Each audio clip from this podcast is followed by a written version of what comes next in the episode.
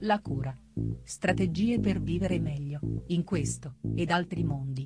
Di Massimo Silvano Galli.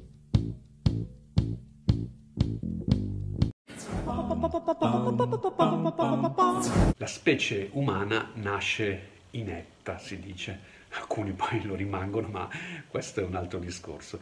Il suo apprendimento è infatti quasi totalmente extrauterino. Il mondo ai neonati appare dunque eh, più che ad ogni altro animale come un'incognita senza eh, strumenti per risolverla, se non lo sguardo che posano sui loro genitori con cui ovviamente creano un legame fortissimo e per un tempo che non ha pari in tutto il mondo animale. Nella relazione con le emozioni questo sguardo sui genitori assume un ruolo più che fondamentale, poiché sarà in buona parte il modo in cui i genitori reagiscono nelle diverse situazioni emotive eh, che affrontano che diverrà per il bambino la mappa su cui definire il suo modo di reagire. Ovviamente i genitori, nella loro qualità di persone, si portano appresso i loro modelli reattivi a loro volta appresi, ma forse, forse diventare genitori significa anche operare in direzione di un cambiamento di queste mappe al fine di favorire una migliore configurazione delle mappe dei loro bambini.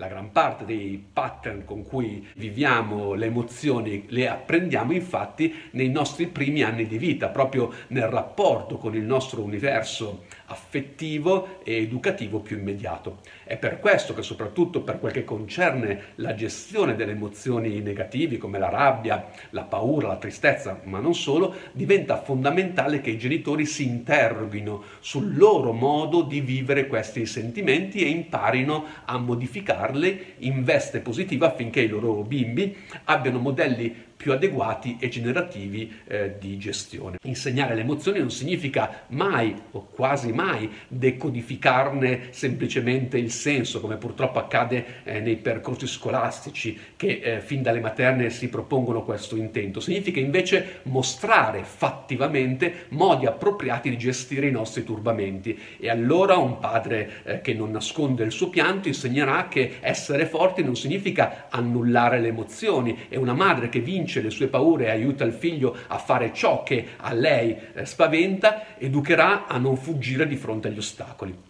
Questi insegnamenti spesso purtroppo mancano, anzitutto nei genitori, eh, non perché assenti, ma perché trasmessi in qualche modo inconsapevolmente, non esercitando anzitutto su di sé, in qualità di genitori, un percorso di ristrutturazione costruttiva e positiva delle proprie modalità emotive disfunzionali, per diventare una vera e propria mappa per il bambino.